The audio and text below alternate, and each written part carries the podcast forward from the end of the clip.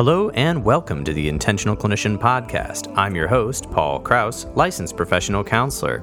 I believe you are just going to love today's interview. I'm interviewing Tom Beakbane. He is the author of a recent book that was published called How to Understand Everything Consilience, a New Way to See the World. I know that sounds like a lot, but once you hear from Tom Beakbane and see why he wrote the book and how he wrote the book, I think you will be very intrigued, whether you were into psychology and philosophy or whether you were just interested in the world and human nature. A little bit about Tom. Tom Beakbane is the president of Beakbane Brand Strategies and Communications, a company he launched in 1986 to capitalize on digital technologies. Tom and his team have delivered over 20,000 projects to Fortune 500 customers in a wide variety of industries, including pharmaceuticals, sexual health, nutrition, education, grocery, industrial, and high tech products. His journey to resurrect the concept of consilience began when he tried to understand why textbook explanations of human behavior did not account for the techniques routinely utilized by marketing, communications, and political operatives. Also, he observed that psychology textbooks did not fully explain the interpersonal dynamics he had observed while providing services to his company's clients. He realized that by weaving together developments on the frontiers of biology, physics, and computing and reconceptualizing human behavior as an emergent system, it was possible to explain the nature of understanding in ways that are all embracing. He has an honors degree in biochemistry and neurophysiology from Durham University in England. He lives near Toronto, Canada, with his wife, and they have two daughters. So stay tuned for the interview. I think you are going to love it. As you may have heard, I've released my first online course for the parents of young adults What Should We Do Now? And it's a course that goes over parenting young adults and all of the difficulties right now with the world we find ourselves in? And how do you navigate the mental health system? And what do you do if they have an addiction? And what about boundaries and communication and all the difficulties you might run into? What about money? The course covers it all. It's almost three hours of video and has some worksheets along with it. You can find it on sale right now at udemy.com, and I will have the link in the show notes. If you are a therapist who is trying to bring their practice to the next level, then I would suggest getting trained in EMDR therapy. This is a trauma informed therapy that does amazing things. There are hundreds of studies on it. You can read all about it. And the people that I trust to train you are all veteran trainers that have been training people for years and years and now have started their own operation, EMDR Training Solutions. That's right, I have an affiliation with them and they have helped me out a great deal. If you use the code INTENTIONAL, you can get $100 off your EMDR training. I will have the link in the show notes. All right, now let's get to the interview.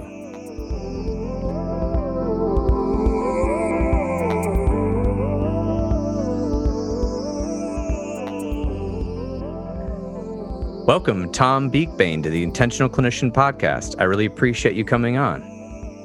Great to be here, Paul.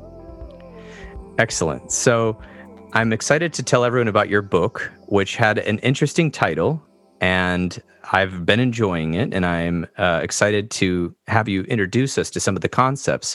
How to understand everything, consilience, a new way to see the world.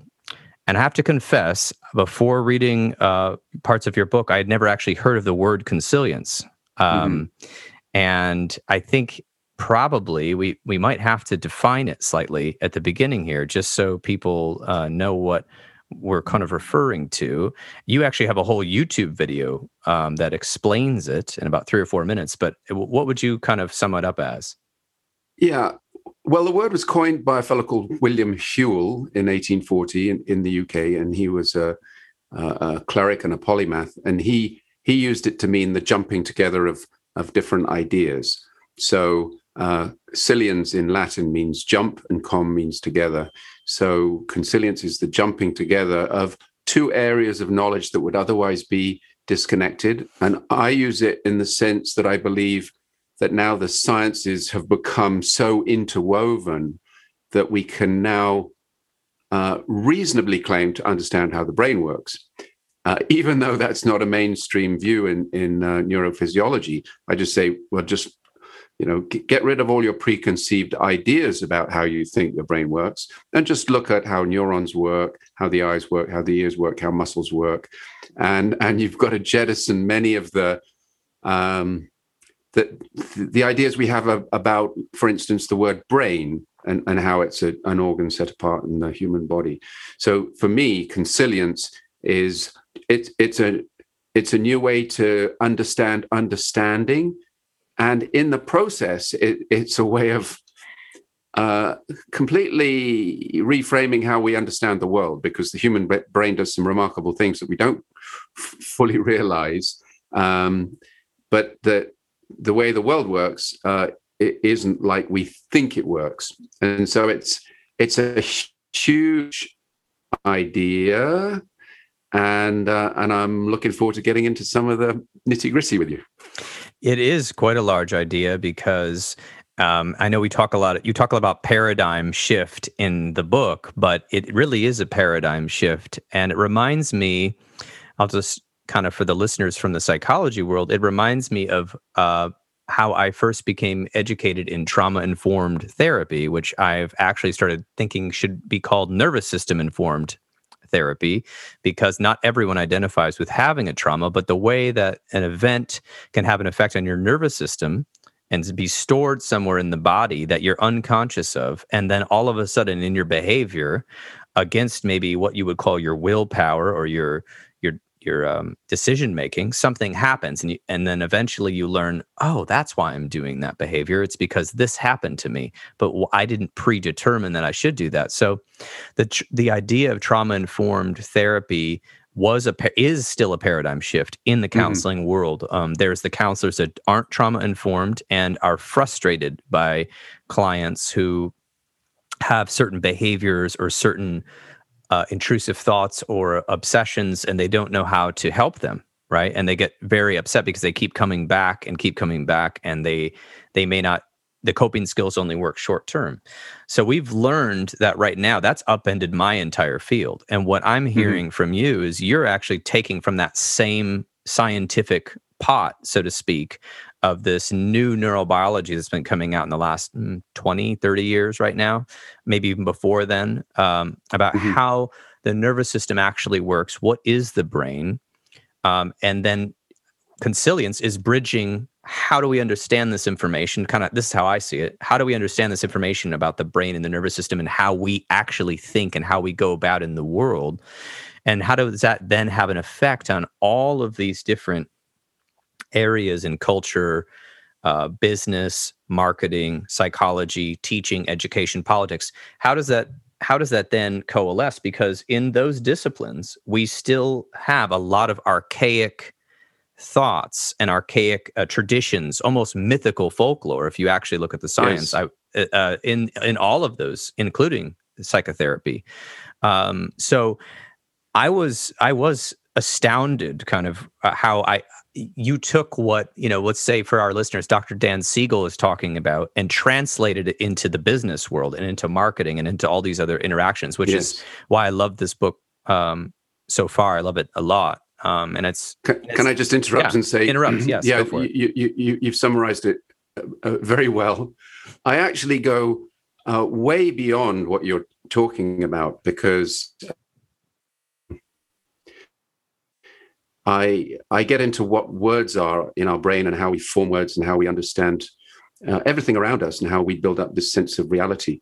And so, uh, f- for me, it, it it really goes beyond anything that you've met in psychology or in in science, and and it actually, I in some really fundamental ways, I'm I'm I'm pointing out the the shortcomings of uh, thinking about things as as as aspects of knowledge, and and um, when it comes to the human body, brain, neuronal systems, I.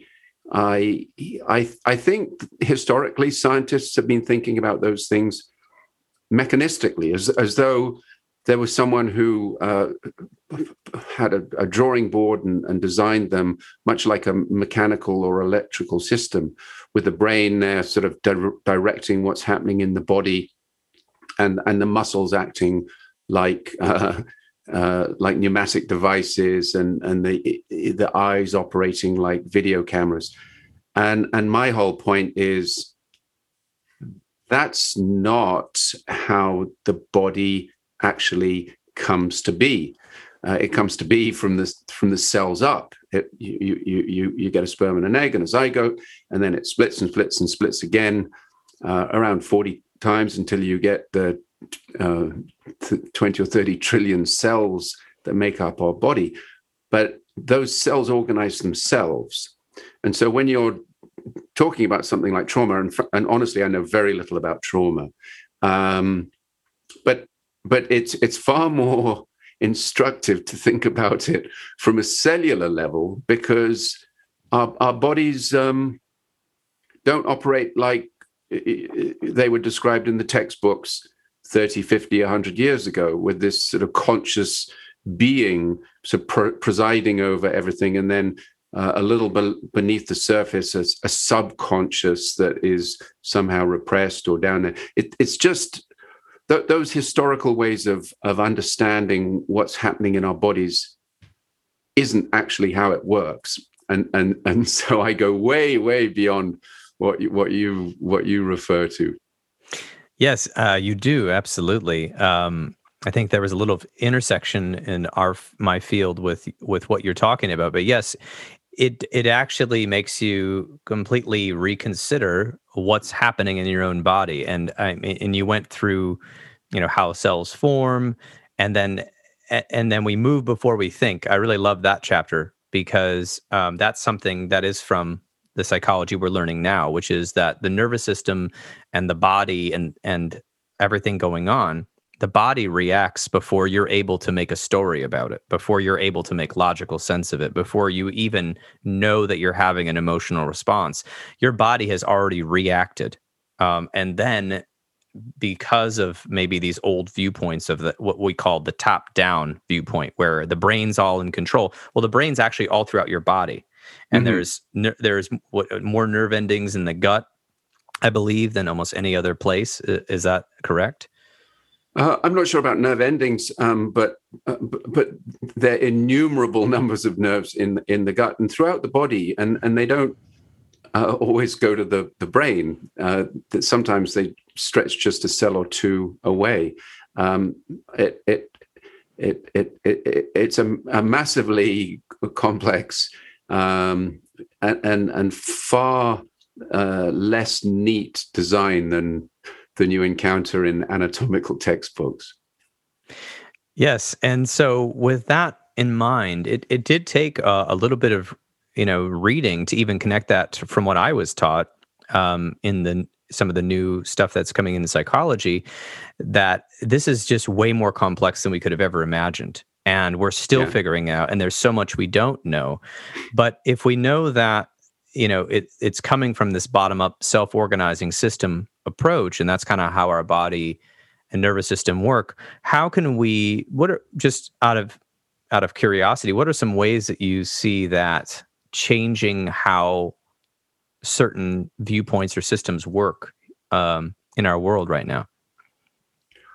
I, I, see consilience as hopefully the start of a completely new way of conceptualizing human behavior uh, and interpersonal relationships and uh, education and politics.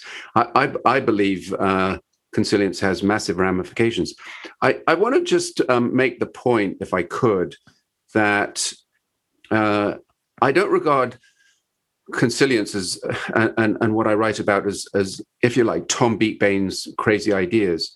Uh, what what I do because I've always been just deeply fascinated by science and and in my business, which is marketing, I've I've worked with many many different companies. Uh, some of them pharmaceutical, some of them educational, some of them. Uh, uh, packaged goods. I, I, mean, hundreds of companies. Um, so I've um, I've I've learned a lot through that whole process, and what my book does really just describes what frontline scientists have been discovering, and I've just try to do it in in the clearest, most accessible way that I can. Uh, and in the process, it just becomes very apparent that uh, scientists have been discovering uh, completely upends our, our, mythologies that we tell ourselves about uh, how special human beings are and how our behavior is is a result of of, of, of conscious rational deliberation and uh, that honestly that education somehow uh, fundamentally changes us because uh, our brains are powered by knowledge. That those are mythologies, and and when you look at what scientists are actually discovering, um, and I've played no part in that at all. Uh, you you just have to completely reconceptualize everything. So it's not Tom Beakbane's crazy ideas. It's just take a look take a look at what's happening, and and and that's why I believe that this movement uh, that I term consilience is is unstoppable, uh, because at some point uh, uh people are going to realize that the ways we think we think aren't the way we actually think and behave. I like that. And I think that is is getting at some of this, which is uh, ever evolving because you started studying this a long time ago. What I mean by this is scientific papers about behavior, the brain, um, evolutionary biology, mm-hmm. neurobiology, mm-hmm. neurology, and you had a hunger for this because yep. things just weren't making sense to you. And so, yes, that is a good point about the book. Uh, what you said, it one of the things I really admired was the ability to translate what you're reading in these scientific texts to a way that was understandable um, with examples and and in a in a way that your average reader could pick it up i believe um, to a point so mm-hmm. that being said let's just jump into a little bit about your background um, sure uh, just about how you got excited about this knowledge this hunger for knowledge and and how that must have been interesting while you're you're in you know university or right after in your first career in business and everyone's talking one way and you're reading scientific papers that are showing something differently about about human behavior. So could you tell us a little bit about that? Sure. Well, well I, I, I guess the whole thing started just because I've always been uh, deeply fascinated by science and the natural world, and uh, I, I spent some time as, as a youngster growing up in in Africa. I love being outdoors and in nature. Um, and, then, and then I, I, studied neurophysiology and biochemistry at university. But I, I went into business just because uh, that's what my family's done for the last 500 years, 400 years. I've always not not only my scientific interests with what I observe in the, in the business world that I've done through my life, you know, sporting things, uh, skiing and canoeing and and, and um, uh, you know, raising a family, and uh, uh, you know, you know, you know, I've been extremely fortunate. But but I've always found that these different areas are somewhat disconnected. So uh, playing tennis is is disconnected from what is happening uh, in a business meeting, and that's disconnected from what neurophysiologists have have been um, discovering. And so uh, it was about 22, 23 years ago that I wanted to write a, a, a, a short handbook for the, the, staff in my agency, uh, particularly uh, incoming uh, uh students, um, to help them uh, figure out what was quality eh, when when they're formulating marketing communications, and uh, and I was wanting to use some of the techniques that were being used in manufacturing industry. You might have heard some of these terms, Kaizen and Six Sigma, and so on uh, and and they all depend on knowing what quality is. Uh, and I realized that the accounts in marketing textbooks uh, w- were completely divorced from the skills that my staff needed in order to do all of the things that we needed to do as an agency. And, and back then, I had a staff of 40 or 50 people.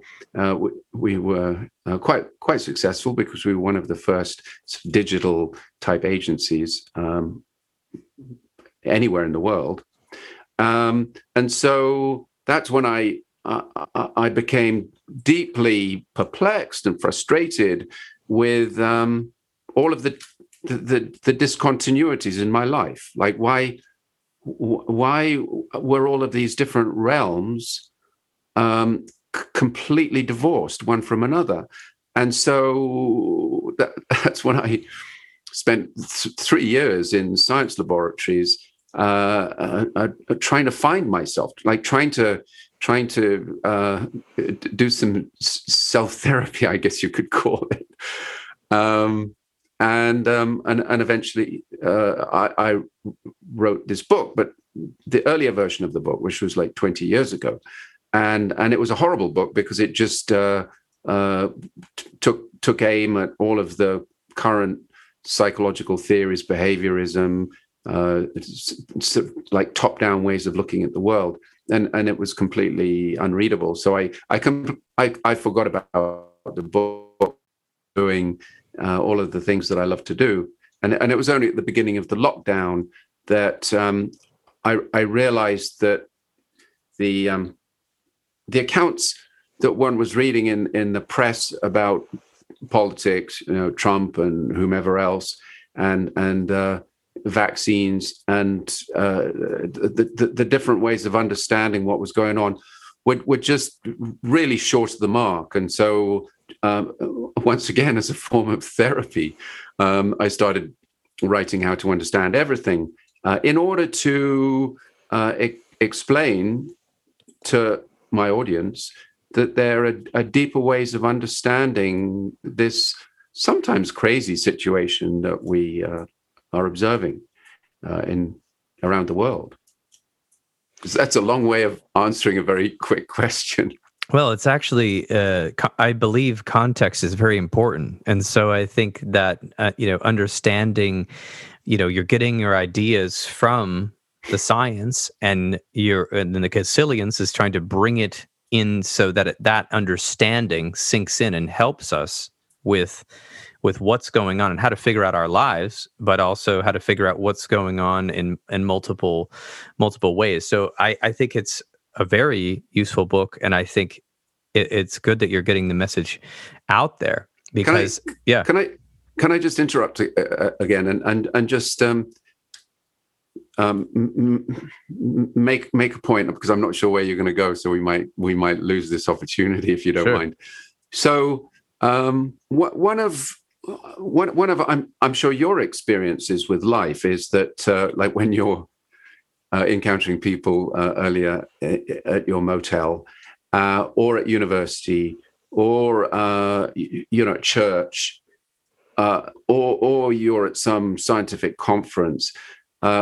You know th- those different realms spirituality and, and and and science and therapy and psychology and and uh, raising children and and and doing all of the things you do they they they, they don't seem to have a lot of uh, uh, many things in common uh, you know science is completely different from religion and we put those two things in in different boxes uh, pfizer uh, the pharmaceutical company is completely different from uh, uh, Lindt chocolate, uh, Lindt and Sprüngli, for instance. They're com- they're completely different organizations. Well, the way I, I look at it is all of these organizations uh, have very, very similar dynamics. The, the dynamics that you encounter uh, in a in a science department are, not a whole lot different from the science from the, the, the, the dynamics that you encounter uh, in church groups or uh, in, uh, in, in any business, and and I, and I go even further than that and, and say, well, actually, the the, the, the dynamics that um, we we we see exhibited from minute to minute really aren't that different one from another, and and then I go beyond that and, and say, well, when when you actually look inside our head and at, at a neuron, uh, that neuron to the, the historic scientific way of thinking about it uh, is firing all the time for everything. Uh, it, it, now it changes its tune, and I use the the, the metaphor of a, a, neuronal orchestra.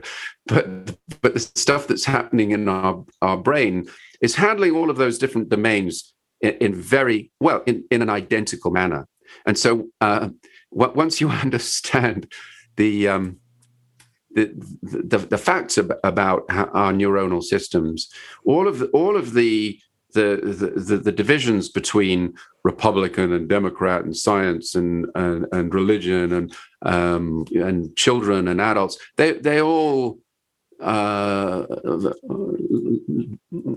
almost disappear. I, I, think you'd say. Does does that make any sense, Paul? Yes, it does. Um, I'm getting you know, having been in a lot of realms. I'm a person who's had 18 different jobs and traveled around the world and all around the US, I have noticed similarities in terms of the dynamics, what you're talking about. In fact, um, not that this is related exactly to what you're talking about, but just from from my mm-hmm. standpoint, mm-hmm. we would joke about um, how in a in a therapy office or in a medical office or in any office, especially uh, an office maybe where people aren't doing a lot of introspection, it all of a sudden the staff acts as if they're in a family system, back almost as if they're in their own family system, and all having these sort of reactions.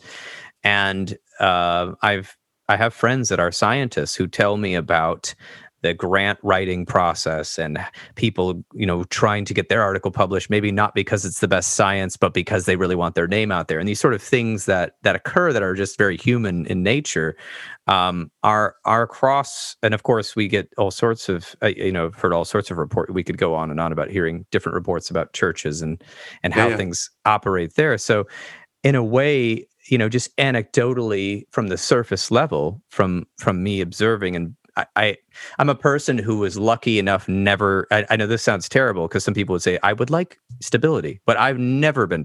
I've been to. I, I changed schools seven times as a child. You know, I moved to different places, so I'm used to to going. Oh, okay. Well, this is very similar here. It's just a different cultural layer, right? So that's just a personal observation. Um, so that being said, I yeah, I, I, I can I see what you're talking about. That's but, right, right on on yeah. money. Mm-hmm. So, and but then you're saying that even knowing what you do about science uh, and how things self-organize and how things you know go dynamically, um, from the when I mean science, I'm sorry, the research articles you're reading because we have to define science. So you talked about that in your book as well. Can't just say science, right? Good point. Um, the science, the, the, articles you're reading about neurobiology, uh, uh, the, how the brain works, the neurons, and all of that. It, you're, it's it's hard to explain until you've sort of seen it. But I do think your book does a good job at illustrating um, that a lot of things people are doing are on automatic and they we we don't often realize that and i'm not sure if that's exactly what you're trying to say but that's what i was kind of interpreting. Yeah well that's one aspect. I, I mean there's so many different ways and there's so many sort of cross connections between your past my past what i'm reading in scientific journals how to express those things the words we use um, the, the the the different tribes that are involved in all of these different things.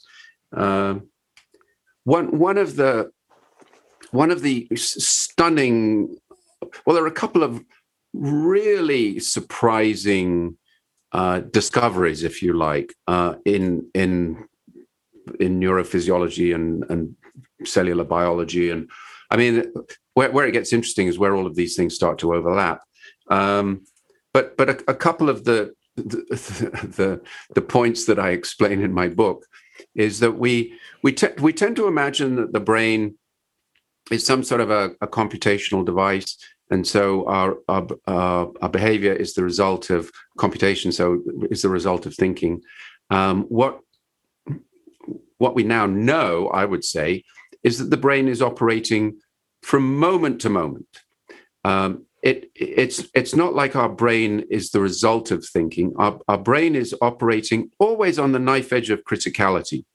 Um, so I was just driving along the road I guess last night I was uh, driving to um, play tennis and I was feeling pretty relaxed. I was actually listening to your podcast and um, and, and I went round a corner and for just a fraction of a second out of the corner of my eye, I I I saw a car coming at me, and I I completely f- freaked, uh, and and it happened in probably less than a third of a second.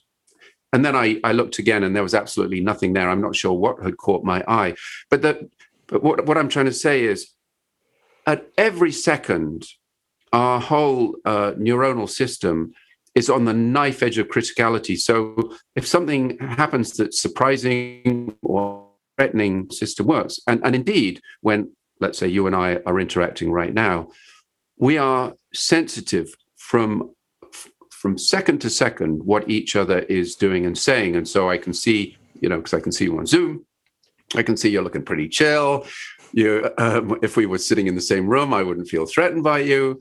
Um, but but uh, that could change in a second, and and and that's that's a realization about how the brain works that that you don't read too much about uh, and, uh, and, and and and that whole idea that our our, um, our our conscious brain isn't actually controlling our behavior. Our conscious brain is very is extraordinarily sensitive to social cues, uh, and and and and if, and if someone uh, is is insulting or uh, leaves us out of something or threatens us, uh, you know that that that can tip our whole neuronal system into um, into panic mode. But but that that's your area of expertise, not not mine. And and I'm sure we'll get into this whole thing of tribes because um, it it it relates to this as well.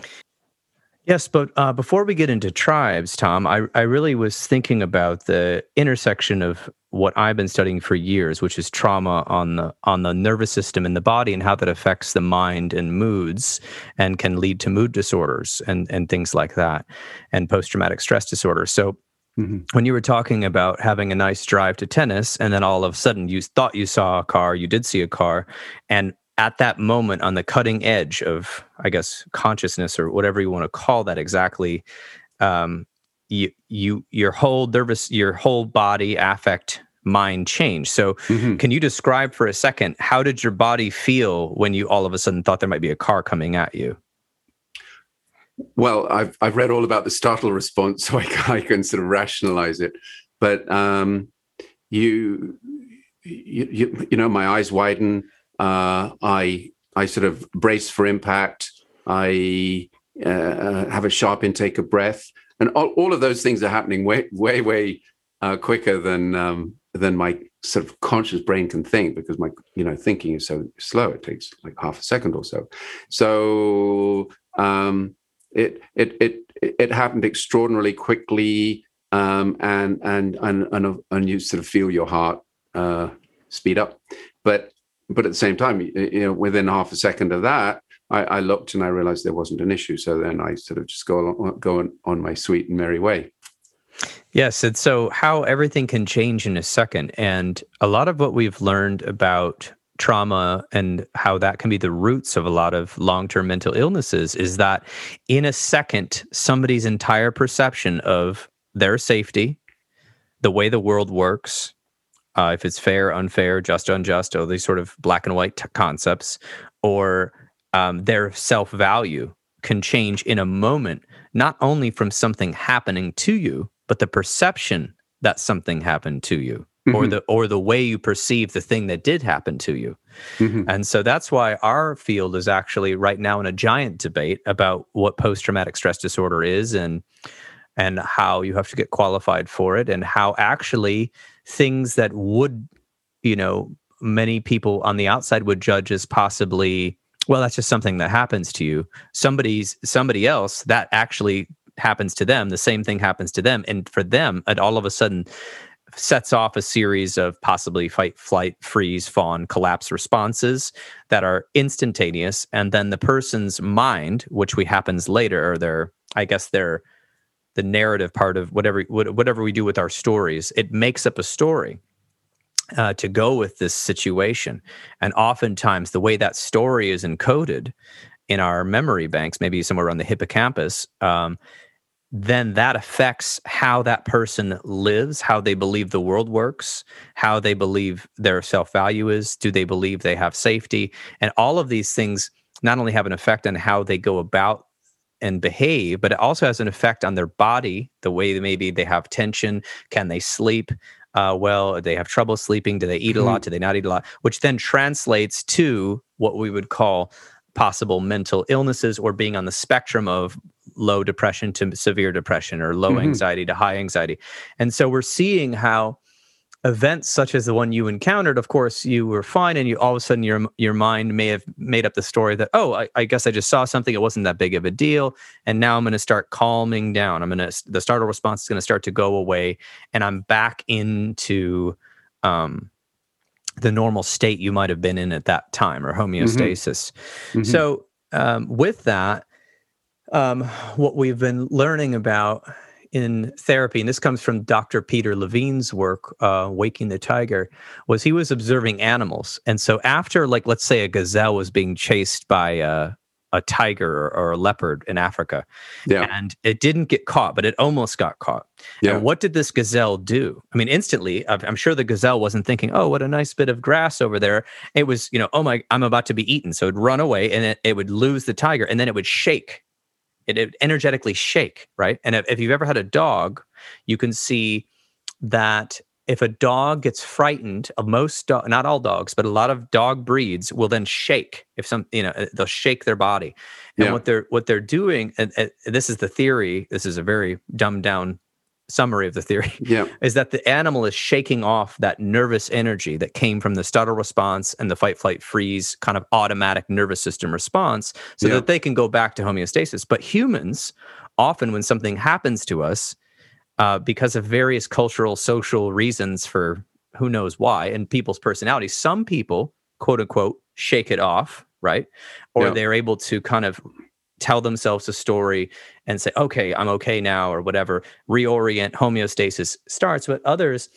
they they care that nervous system, whatever happened to them, sort of stays uh, in, kind of in they believe kind of the autonomic nervous system and not the stays but the, the signal of it stays and we call that in, in, the theory is we, we want to tap into the uh, adaptive information processing network because your your brain is saying don't die. You know we have the negative bias. We remember negative things much more clearly than we yeah it's a know, sensible approach. right so we don't want to die and so that you know if this car was about to hit me and I, and it and it let's say I I was almost in an accident in Arizona years ago at this one intersection and I still remember it plain as day. This person ran a red light and I screeched to a halt and every time I went past that intersection again, I would always look and become more alert and I become more hyper vigilant. And why yeah. would I do that? My mind is remembering that signal.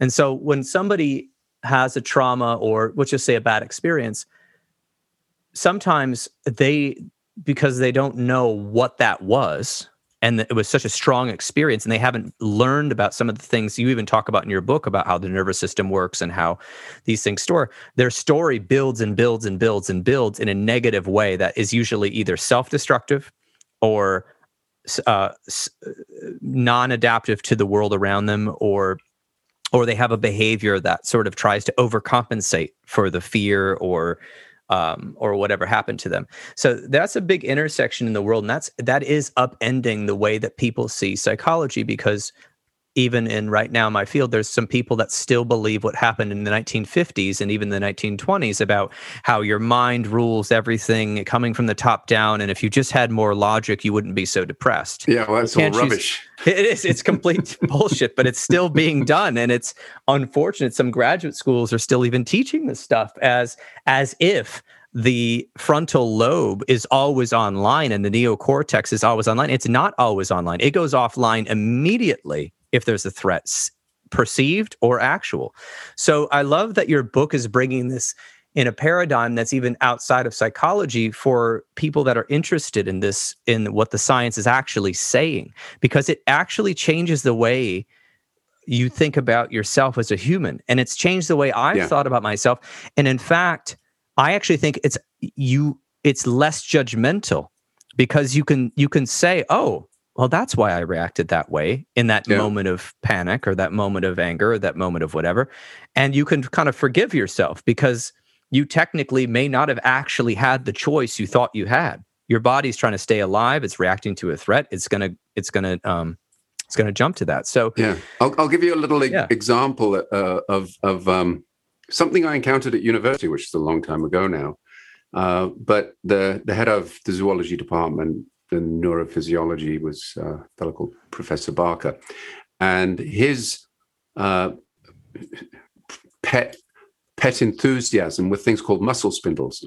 And so I spend a lot of time looking down microscopes uh, at uh, samples of cat muscle, counting spindles and, and classifying them. Now, not that many people know what a muscle spindle is.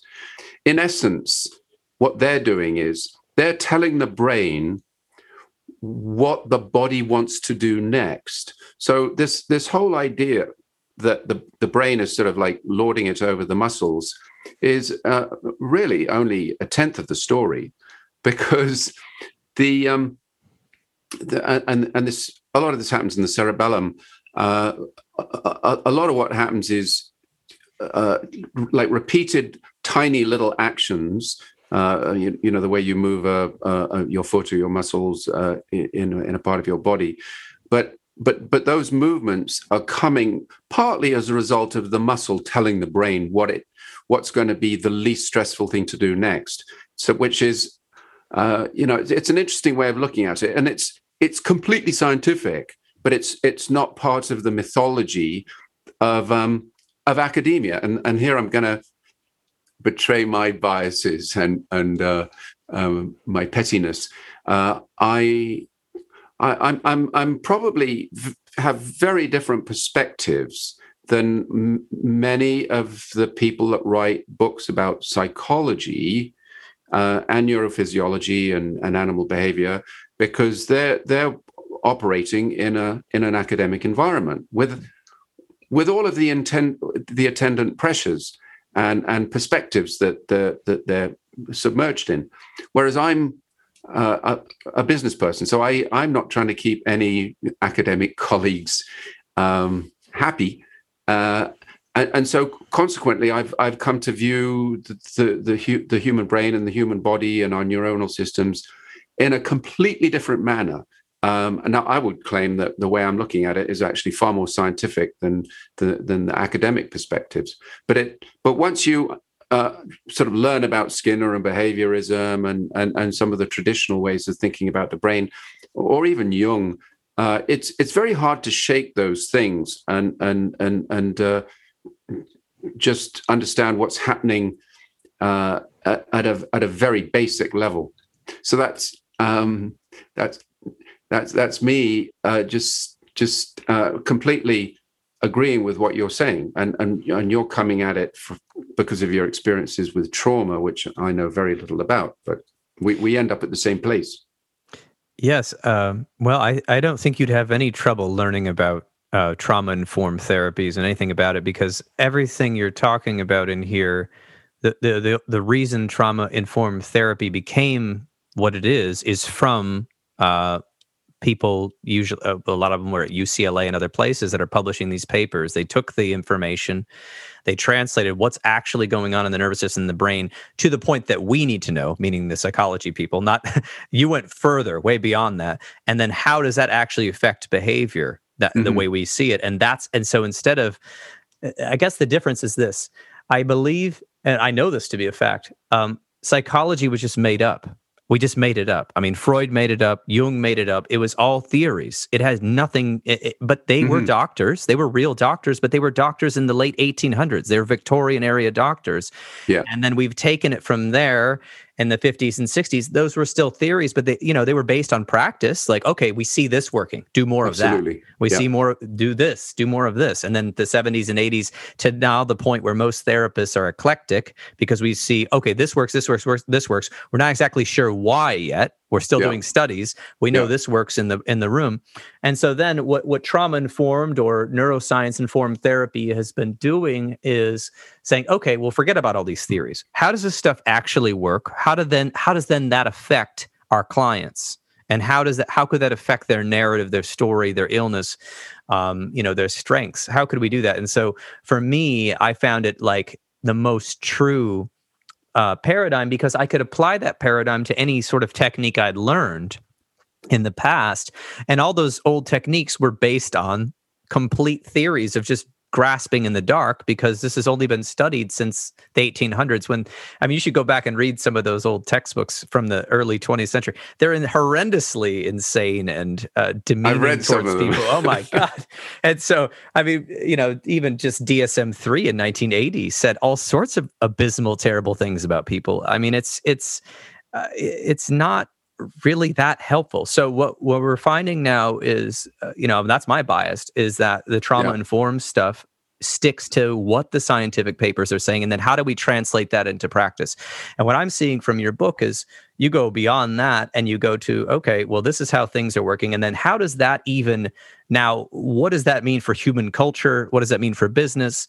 What does that mean for tribalism social justice power? So i want to move a little bit into uh, some of the larger macro subjects of let's do it of how you would apply some of these micro mini findings from the bottom sure. up of the brain to let's let's go to tribalism because I think we got a fair amount of tribalism going on right now in the US as you probably um, I feel like the U.S. is a giant reality show right now, and and I say that as a U.S. citizen. It is. It, we live in a reality show. It's quite.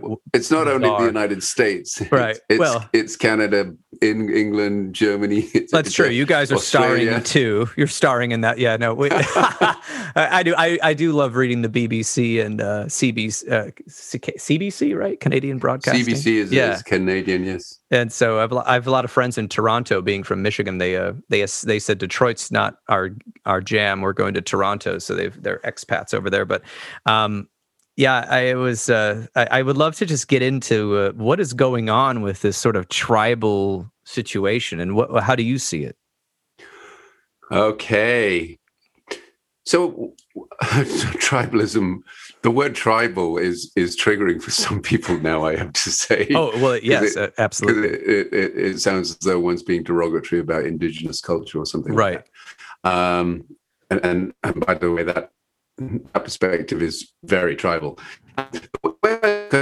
Tribalism is at a is at a far far far deeper level. Um, so uh, that I've uploaded a a, a video called Consciousness Explained that uh, that that describes how consciousness or the the building blocks of consciousness started to uh, evolve like five, five and, uh, 500 and 600 million years ago. Like it's a Precambrian era when, when uh, animals started to swim in uh, open water.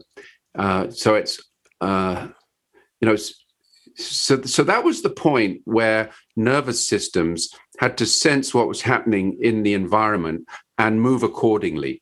So if a little worm was was encountering a speck of something, it had to know where that speck was, and it had to make a very uh, quick judgment, so to speak. Judgment not being an appropriate word in this case, uh, but but a, a decisions as to whether that thing was was edible or a threat and the the, the the, the, ways the nervous system did that haven't changed. And if you if you look at uh, the human brain, one of the incredible insights uh, that that geneticists and paleobiologists have come, have figured out in, in, the last 20 and 30 years is is this thing called deep homology. The ways our brains work are extraordinarily simple. So, scientists, um, broadly speaking, through history, have imagined that the human brain is massively different, let's say, from uh, other mammalian brains and bird brains and repti- reptilian brains. But when you when you understand what's happening at a genetic and a cellular level, the those dis- uh, uh, differences uh, vaporize. So my whole thing is when you understand what's happening with the human brain from moment to moment, we are always making a judgment as to whether we should be uh, reacting positively to something or reacting negatively. Uh, you know, so if if there's a, a, a, a projectile coming towards your head, you don't have to think about whether you, you, you, should be moving out of the way, you instantly move out of the way. Uh, and, and, and if you see some food that looks nice and you're hungry, uh, you, you're immediately attracted to, to, to that.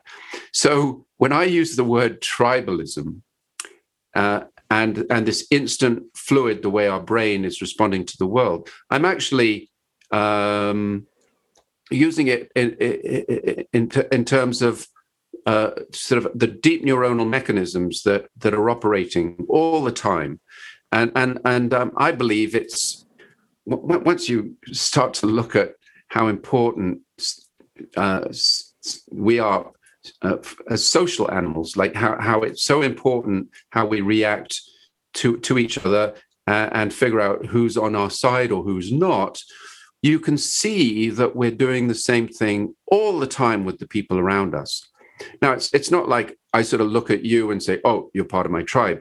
It it it it it happens uh, in a very dynamic manner.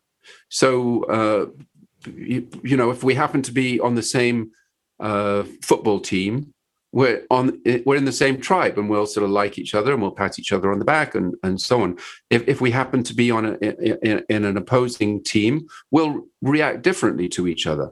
And and and the human brain has this remarkable uh, capacity to uh, change allegiances in a second. And i would say that pretty much every word we utter uh, and this might sound extreme to you it sounds i guess somewhat political, but every single word we we uh, hear, um, and depending on who's speaking it, we're, we're making a judgment as to what it means in terms of our tribal loyalties.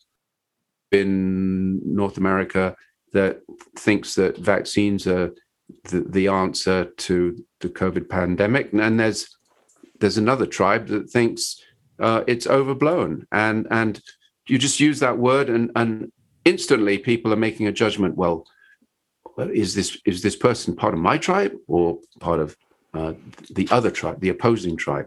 So that's that's how i um uh, i think of tribalism. I think i think of it as I, I call it instant and fluid tribalism and it applies to everything. And and honestly if you're looking at a hotbed for overt and and really quite destructive tribalism, you you just go, just go to sociology departments and you'll find all of these um, different theories about different groups and how evil they are. Yeah, how's so, that for a non-controversial take on on the world?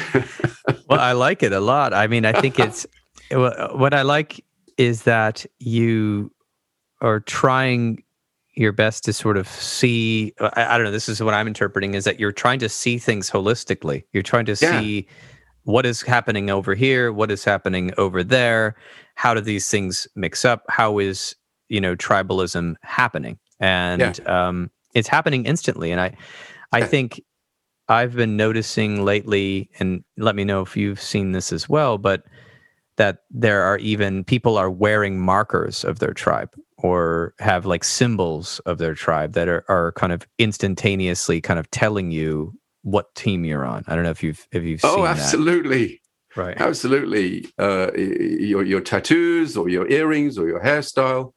So a good example of that is uh, a, a, friend of mine who's teaching business in in uh, Nebraska, and and he recounts how when you're when he's walking down the street and he and he sees the Virgin Mary in someone's window uh, hanging somewhere, he can instantly tell uh, what what tribe uh, the uh, the householders belong to. Yes, and I, I, see that, and I feel like the divisions, especially in the U.S., are becoming more strange and more acute. Uh, and so it's like if you're in this is just my observation. Like if you're in this one team and you believe that vaccines work. That means you also have to believe these 10 other things. And if you're in this team that doesn't believe vaccines work you're supposed to believe these 10 other things. But i think and i think some people uh, agree with that just fine. But being a person who myself i attempt to not i mean i'm, I'm sure i do because i have emotions and I, I am persuaded but attempting not to just sort of like join a team just because this team sounds good to me. I want to look at every issue individually.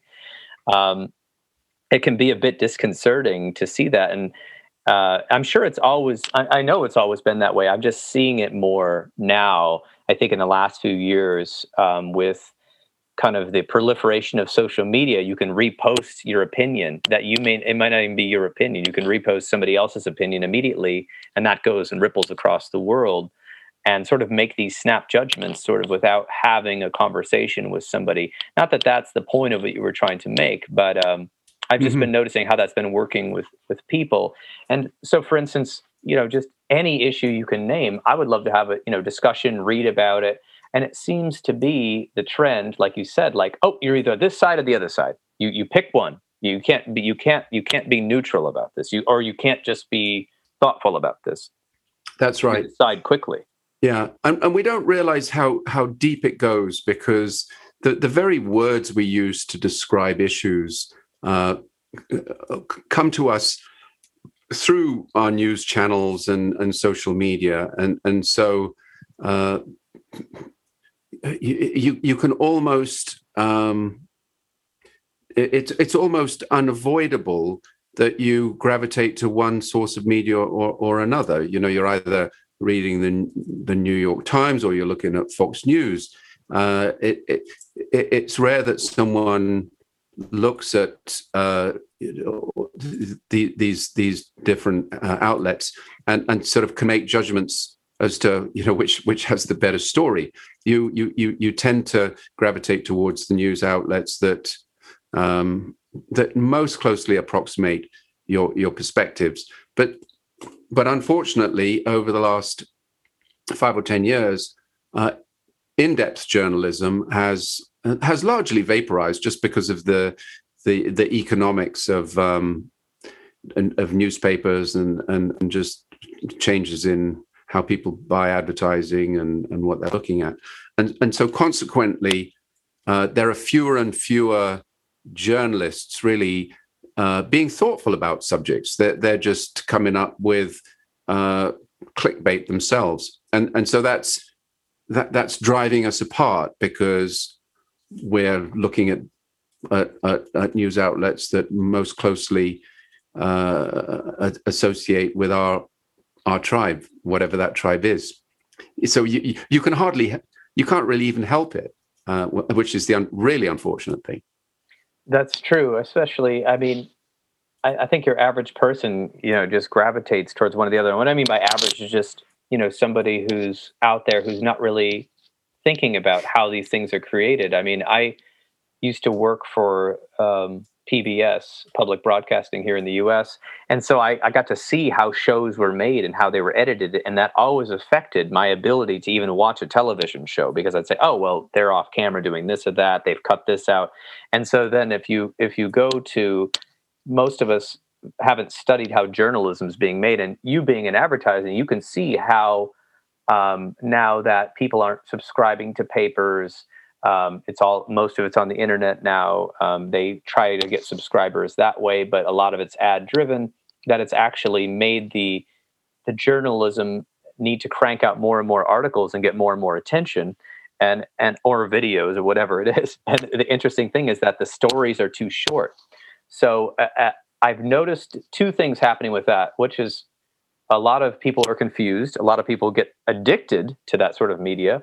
Um, but I also have noticed the rise of the podcast. So, for instance, um, NPR, National Public Radio here, of course, isn't supposed to be associated with the tribe, but certain people have decided that it might be.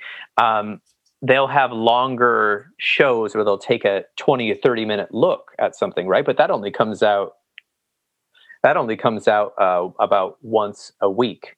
Uh, and so if you're looking for media and you're wanting something quickly, um, it's hard to know where to go. And it's confusing as well, I think, for the person. I, I was involved in a situation in my in Michigan a few years ago where we had to pass a government bill to keep our licenses for counselors. And I I was uh, helping in the effort uh, organize thousands of counselors to go to the Capitol and do all this stuff and write your senators and write this person and write that. And and I went and I was being interviewed by a local news station it was one of the big three. They call them CBS, ABC, NBC. I can't remember which one it was. And uh, and I remember, you know, telling the whole story and why why we want the public involved in all of this. And the guy said to me, he goes, you know, this is a really good interview, but I got to tell you something. I'm only going to use 20 seconds of what you said and not the whole four minutes. I said, but that's not going to tell the whole story that, that you're not even going to be people are going to be confused like why would the government ever take away their licenses? And even going to understand the context. He goes and he was like he kind of took me aside. He's kind of this guy he's been in i think he was in his 50s he's like well journalism's changed so much in the last 10 years. He's like i'm just trying to get through.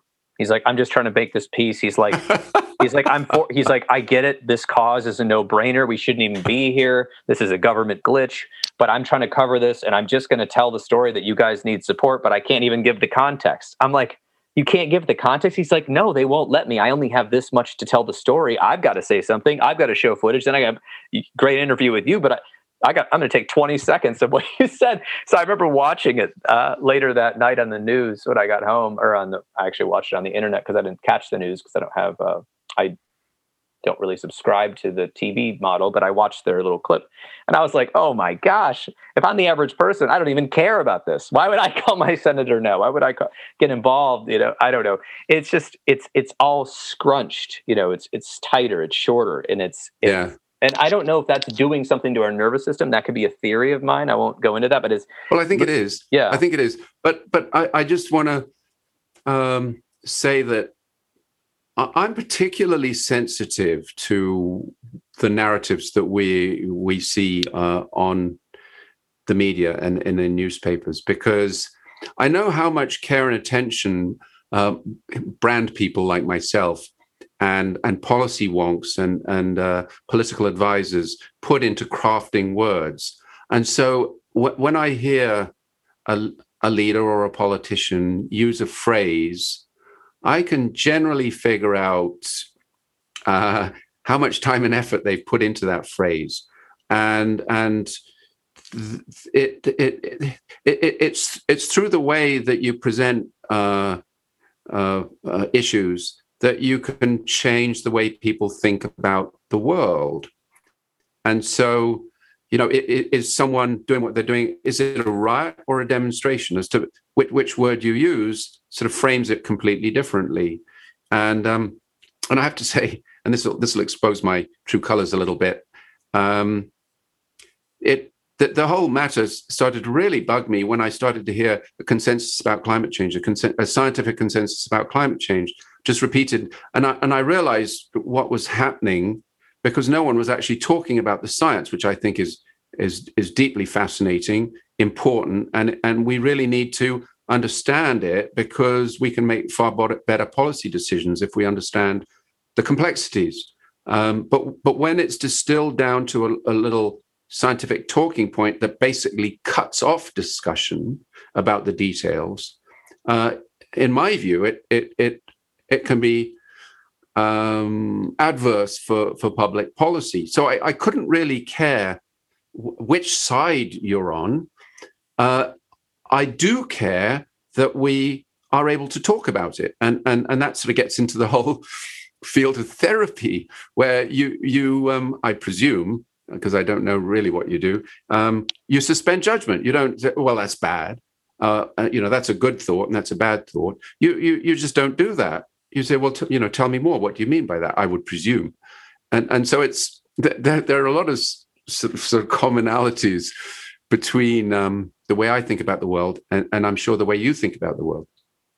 Yes, as a therapist, the only things we really try to judge are, you know, kind of assessing where the person's at, functionality, uh, risk factors, and um, dangers if they're in a dangerous addictive state because that's for their own safety that's when for we sure. that's when we break from our model of just listening and doing activities and that sort of thing but yes it's interesting when you let somebody really talk about the issues they're upset about or whatever you often find that it comes down to a simple need not being met um, in their life and they're not sure how to get that need met and so they've you know had behaviors that have landed them in mandated therapy or or maybe their partner sent them to therapy for these behaviors or these discussion points. And it's it's interesting.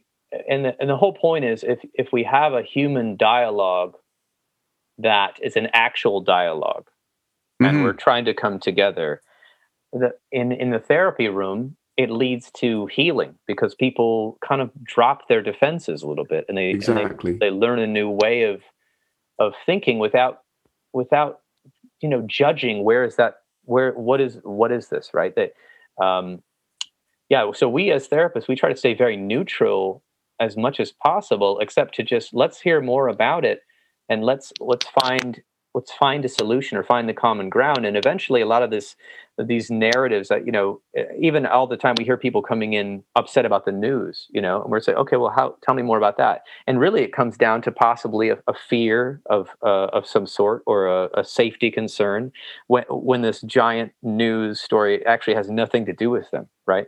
And so if we can promote real dialogue as humans together which i'm not exactly sure how to do because right now there's a lot of quote unquote dialogue going on in Twitter, but it seems like it's like everyone's in their own little silo and they're like zinging each other constantly. It's like a you know we're we're kind of you're a hypocrite, yeah. you're a hypocrite. How about we're all hypocrites and we are we're all emotional creatures? And how do exactly. how do we have this dialogue, right? Because yeah. of the, the, way the media is going and the way communication is going right now on a broader yeah. scale. So somewhere somewhere in the book, um, I I mention. And I and I'm I really believe this that um, that the younger generations right now are, are, are undergoing some severe stress. Uh, and my my point is that we it's it's difficult to understand exactly where that anxiety and stress is coming from.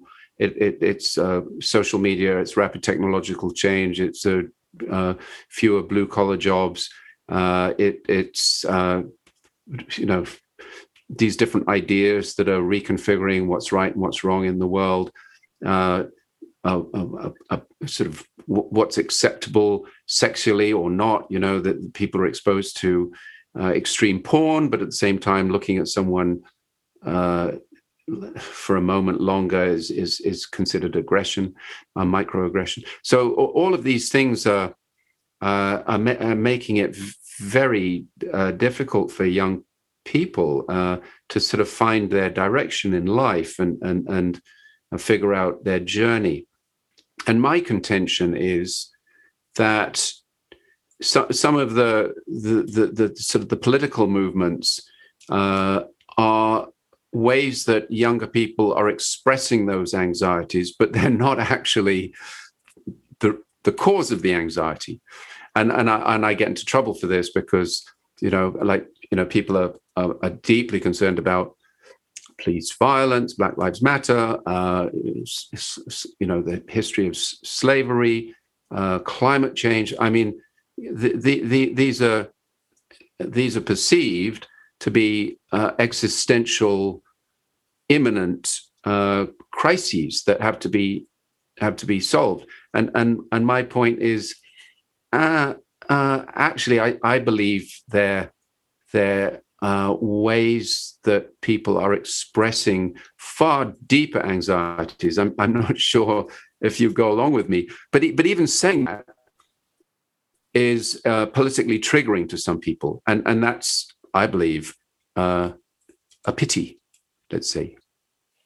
Yes, um, I do think I, am going to just throw a little thing in the in the ring here because I, I definitely can see that as as a a good point about what is the deeper feeling beneath this, right?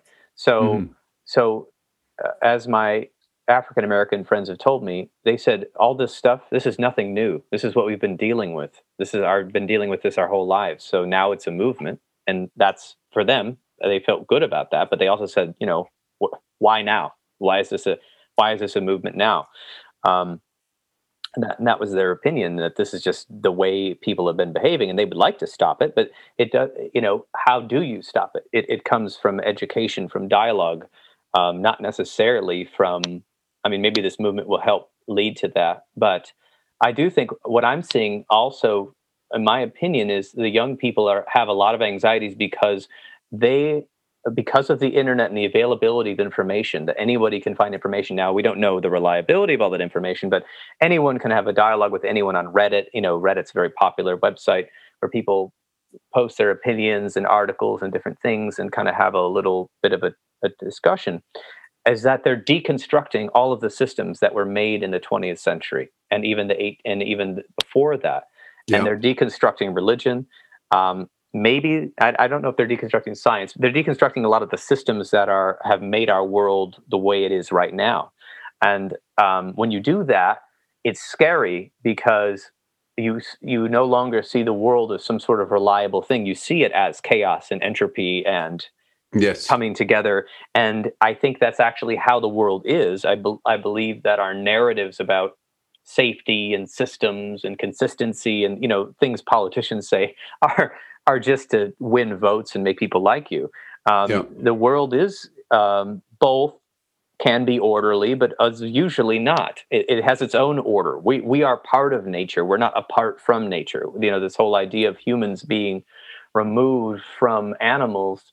Um, no, we're we're we we may be more sophisticated in some ways uh, in our expressions, uh, as far as we know, but uh, we we are part of this system, and it's not clean. It's it's a very messy system and it's ever changing. So yes. when things are deconstructed, such as the way police have treated people and and going into all these different theories and climate change, it it does grip people. Um, what you said, a deeper fear, because um, this means things aren't fair, right? This means that there's That's unfairness, right. and for and, and how do I and then when there's, of course, protests against the protests, then it's like even I'm even more angry, right? Because yes. this is unfair and you don't see it. And so it, it I said this before the whole Trump phenomenon. I I was at a some some sort of thing where they were talking about I, it was like Hillary versus Trump discussion, and it was I think a bunch of Hillary people, and I said I said the thing that's troubling me is that everyone, uh, not many people here are actually having a dialogue with the other side we're just pointing at the other side right? And and and what would happen if we actually went and talked to them about i don't know different things we disagree about? So yeah i want to i want to bring in a point there yeah. that's that's like a fundamental uh, issue uh, that is i believe um, possibly detrimental. Uh, and it and I, I believe, as you're saying, uh, the that young people uh, and, and many people are, are, looking for certainty because there is so much uncertainty. And one of the places they look for certainty is is science um, and scientific expertise, and um, and and also they're looking to authority and authority figures who can uh, do the right thing for them. And and there's an interesting there's been an, a, an interesting evolution in the way people view knowledge that um, that goes to the heart of this, I believe. In that when I when I was at school uh, in England, I was hardly ever given a multiple choice test, and and none of my exam exams were uh, multiple choice. I mean, in, in mathematics, I was taught that things are either right or wrong, but but everything else I was taught was uh, uh, more a matter of of observation and um, one's ability to c- communicate and to reason.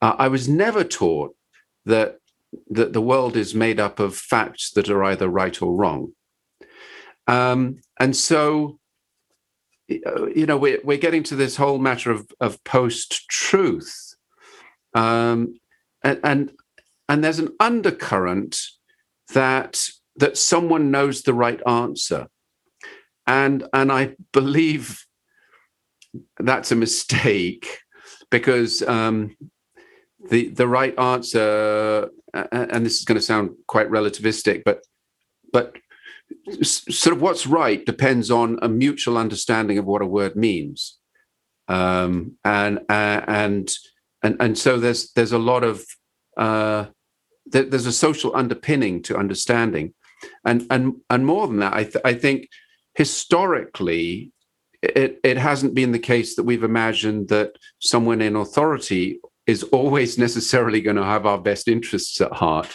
and and that's why I believe you know the American Constitution is what it is because at the heart of it there are checks and balances because we we don't always believe or we shouldn't always believe that uh, someone in authority is uh, in the long run going to do do the right thing for us. And and so th- there's been this just this massive change in how we understand uh, what's right and what's uh, incorrect. And and I I would love there to be uh, more nuance and more appreciation, not in a, a, sort of a postmodernistic, oh everything's relativistic sort of a way, but uh, but but uh, uh, understanding comes because of mutually agreed ways of looking at the world, uh, and and that that is always formed through interpersonal interaction. So that's where we we get into the whole political realm uh, in a in a and and a historical realm uh, in in uh, in a very deep way. Yes, I think that is is a good way to put it. The mutual understanding, because without that, then we just have two what people claim to be truths, and so then. Yeah. Then it's a then it's a uh, it's a popularity contest or something like that because um, it doesn't matter what quote unquote facts you present to one side or the other. If you're convinced of one of the sides, uh, this, the research shows when you try to convince somebody, even with facts and figures about something they believe, they actually usually resist you. Um, or Absolutely. resist you even more. So, correct. And I laugh about the, something you said about history. I was thinking about what's right or what facts are is usually determined by people with clout or power. Um, and so I think that's another uh, uh, was another breakdown. So how do we how do we get past that? It is mutually agreed meaning, and I think that's a very good point because because post truth is coming up a lot, and um, you know this is what's happening or this is what's happening, and that that's leading to more of what I would call I call it black and white thinking, where it's like either this or that. There's no sort of color spectrum, and we live in a colorful world, and there are lots of different aspects of truth in different areas. I'm not trying to be completely relativistic. There are, you know, things we can determine, but there's a lot of things we don't know. Of course. Um, and so, how do we, I guess, have the humility to say, I think this is, I, I think this is the next right step for me based on what I understand. I don't know. That was yeah. just something I thought about. Yeah, yeah, you're you're you're dead on, and and how this ties back into consilience uh, is that the the, the the mechanistic scientific in air quotes way of thinking about uh, knowledge is that it's sort of digital. It's, it's, zeros and ones. It's right or wrong. Uh, and and and words are, are, labels that one attaches to things in the world, and and there's no uh, there's no subjectivity in that. It, it, it, it's it's just the way the world is. Well, once you understand what the brain is actually doing scientifically and and and, and when i say scientifically i mean scientifically in the non-mythological mythical way um, just in terms of sort of how our eyes work and our ears work you you realize that the the brain is doing something completely stunning and invisible to us and remarkable in that it's taking uh, just hints of what let's say our eyes, our eyes are taking hints of what's happening around us. And it's our brain that is creating this full featured, high definition, uh, multi-sensory experience that is is consciousness.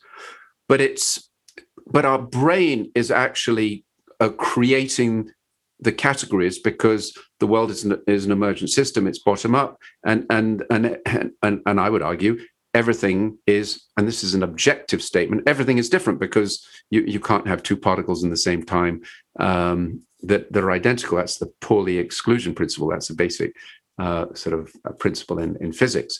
So, so the so the brain is is doing this remarkable thing, and consilience forces us to acknowledge that that's what the brain is doing and that you've got to be a lot more open to new ways of looking at the world and describing the world and understanding people. So uh, uh, uh, and, and here's here's what's so mind bending about consilience. It is brutally um, a hardcore science. Like you know, just look at what's happening. But at the same time, once you do that, it it opens your mind to recognizing that the practice of science is not much different from the practice of doing many, many other things. It's a human endeavor with all of the uh, attendant pressures. And so that enables one to uh, start uh, sort of talking about things that one had very hard opinions about and actually saying, well, how, how did you get to believe that? And I put one example in my book about creationism. You know, I, five years ago, if you told me about creationism, I would say, "Oh yeah, well, I believe in evolution, not creationism, because that's you know, because I'm a science guy."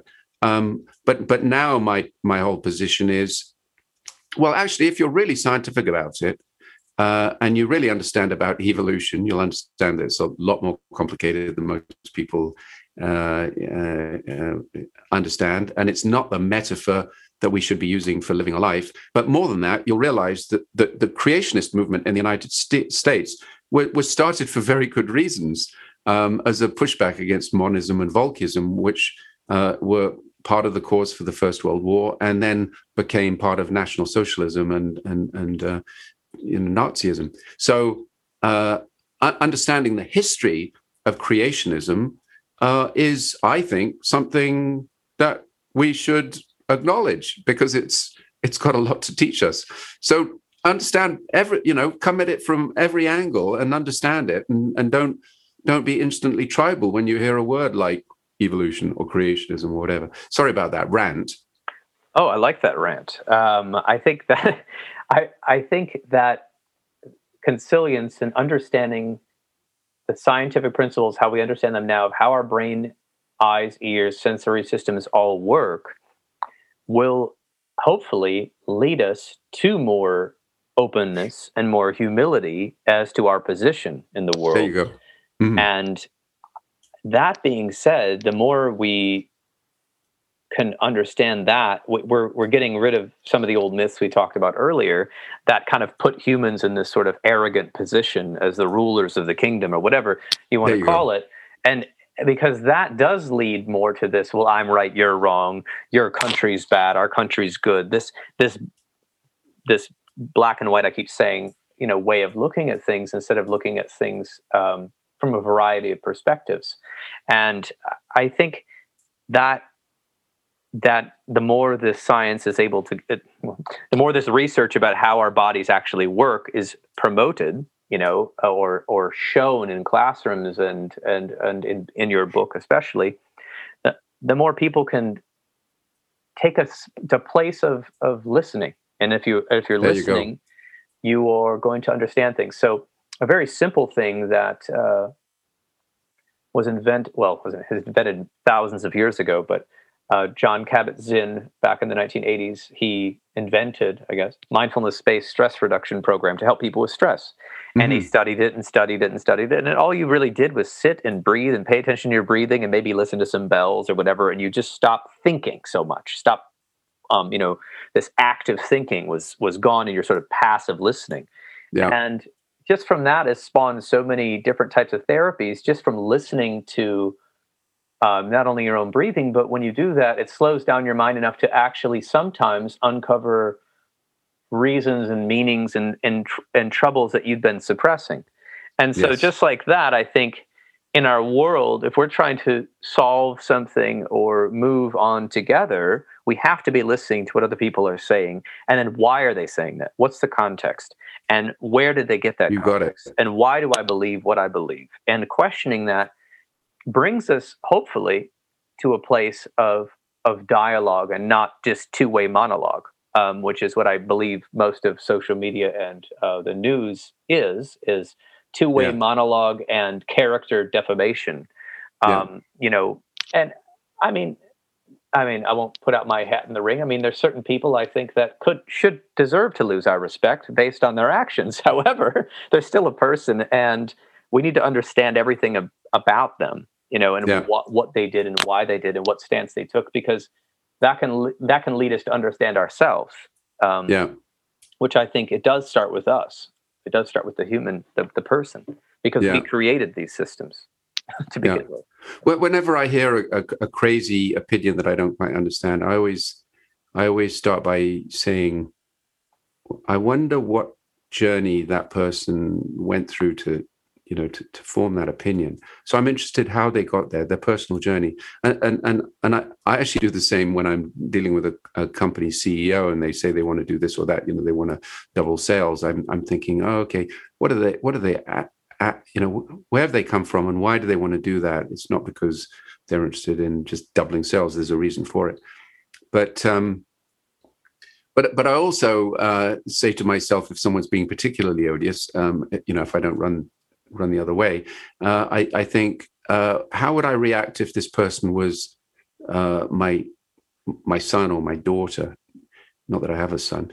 Um, you know, I, I, would probably not regard the, what they're saying as being uh, the most important thing about them. I would just r- regard it as a, a foible or a quirk and and you would just be forgiving and and and uh, treat it with some degree of of humor and and I I think sometimes that's what we need to do.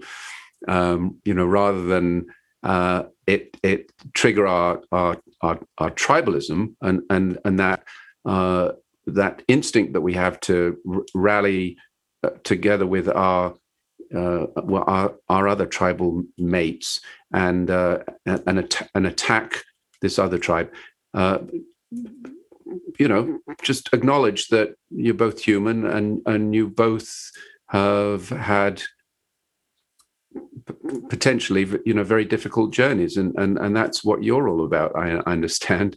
It's about understanding the difficulties that people have encountered through their lives and and giving them some sympathy.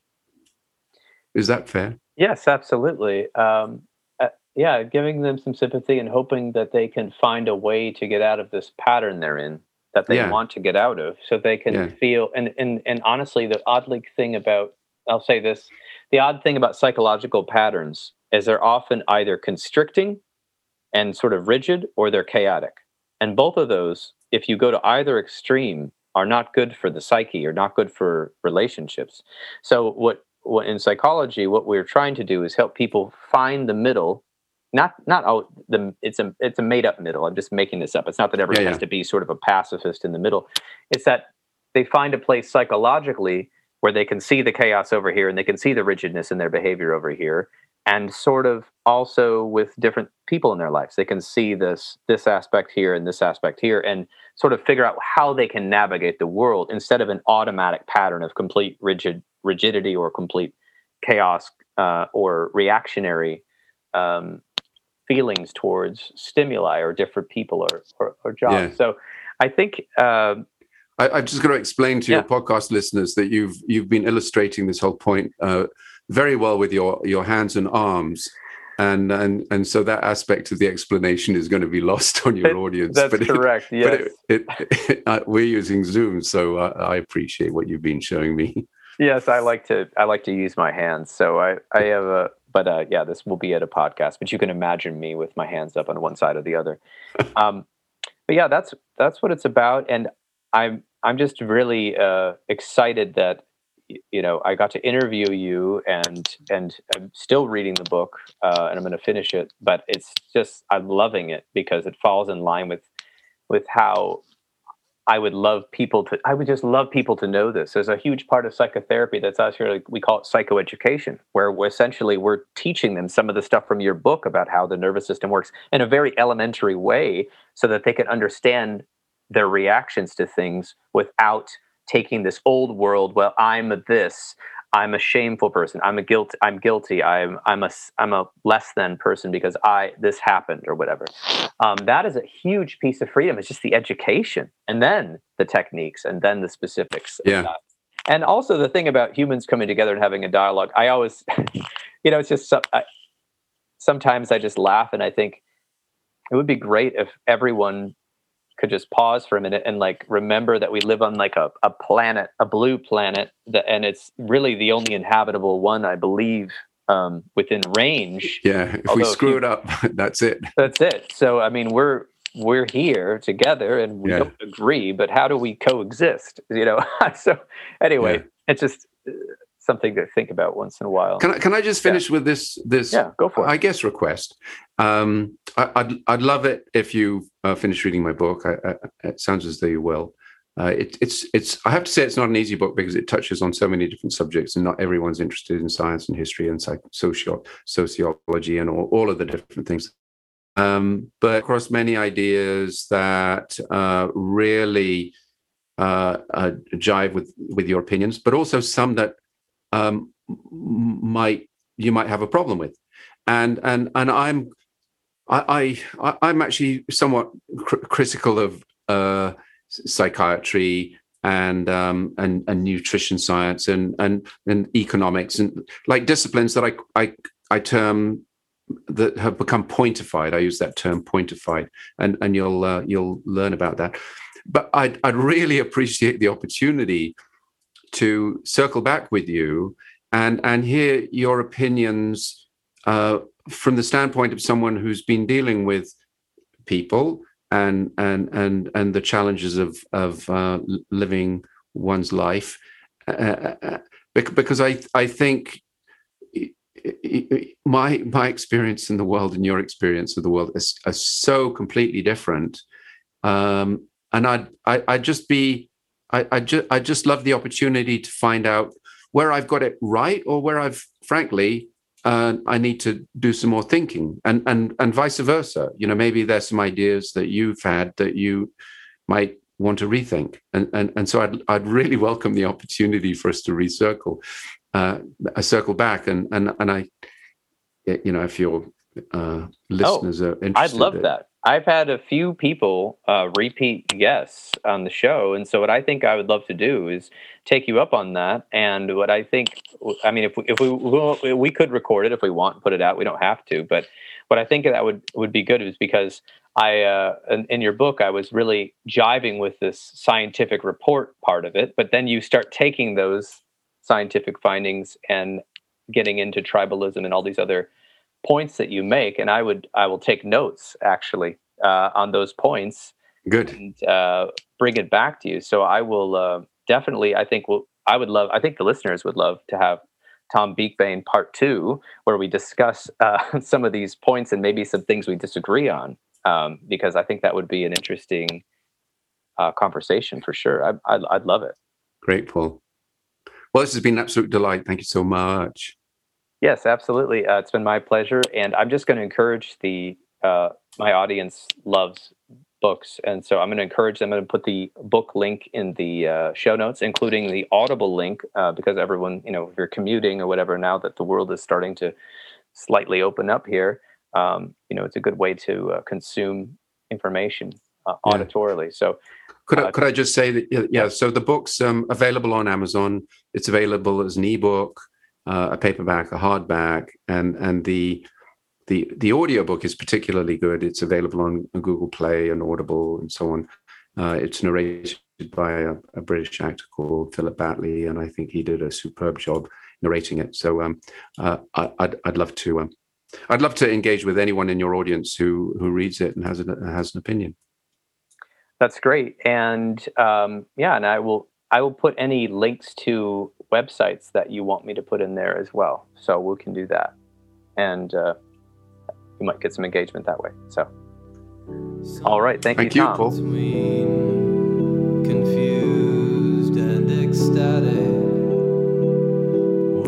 There you have it. This has been another episode of the Intentional Clinician Podcast. I want to apologize for about the last 20 or 30 minutes of that podcast. My microphone apparently got disconnected due to some technology issues, and so that was sort of a cheaper microphone recording without my knowledge the rest of the podcast. Rest assured, next time I have Tom Beakbane on the podcast, we will be using the excellent microphone that I purchased for the duration of the show. Honestly, if you're curious, I really think you should check out Tom Beakbane's book, Consilience. I have been listening to it as an audiobook, and it contains so many interesting observations because a lot of the things he's writing about I had read in some neuroscience books in the neurobiology series, but I hadn't really heard them applied in the ways that he was bringing them across genres and across different types of uh, subjects. So it's really, really an interesting book, and I think you're going to love it. And uh, I'm hoping to have Tom back on the podcast later this year. So, his link and the book's link will all be in the show notes. If you are looking for an EMDRIA consultant, I am now an EMDRIA consultant in training, and I can provide 15 of the 20 hours needed to become EMDRIA certified. I am hosting two EMDRIA consultation groups at this time. Right now, they are mostly online. You can check out details in the show notes or go to counselingsupervisorgr.com. If you are in need of counseling, don't hesitate to make an appointment with a local counselor in your area. You can also make an appointment with the excellent clinicians in the Grand Rapids area at Health for Life Grand Rapids and the Trauma Informed Counseling Center of Grand Rapids by visiting www.healthforlifegr.com. And if you are in the state of Michigan, they can also help you online. The recording you just listened to consists of the personal opinions of Paul Krauss, and while these are based upon the literature he has read and his experience in the field, as well as his guest's experience and literature the guest has read, these opinions should not be viewed as a definitive opinion or fact on this or any other subjects. Listening to this podcast is not a substitute for treatment. If you are in a crisis, please call 911 or the National Suicide Prevention Line at 1 800 273 8255. Are you a young person of color feeling down, stressed out, or overwhelmed? Text Steve. That's S T E V E to 741 741, and a live trained crisis counselor will respond. As I said earlier, I've released my first online course for parenting adult children, or what is called for the parents of young adults. It all applies. It's almost three hours of video content and it's on sale on udemy.com right now. Check it out. You can even see a preview. The link will be in the show notes. And if you're a therapist looking to bring EMDR into their practice, look no further than EMDR Training Solutions. They are fantastic trainers. Honestly, I can't say enough good things about them. I've known some of these trainers and creators of the content for over 10 years, and they are reputable people that have finally come together and made their own EMDR training uh, class, and it is awesome. And right now, if you use the word intentional as the code at checkout, you will receive $100 off your EMDR training. Are you a busy professional that is shopping for books online? Did you know that if you use www.bookshop.org, you can order online from the comfort of your home or office while supporting a local brick and mortar business near you? Check out details at bookshop.org. If you are a therapist or a counselor or a social worker and you have not joined your local organization, please do so.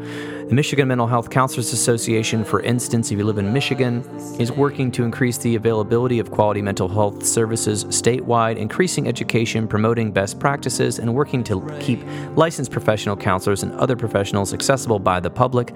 I am also a member of the Arizona Counselors Association, the American Mental Health Counselors Association, and the American Counseling Association. I know I'm a member of a lot of them, but listen, they are the way that you are going to keep your job for the future and make sure that we we can start integrating mental health into different programs such as education and community centers. So if you're not a member, please join.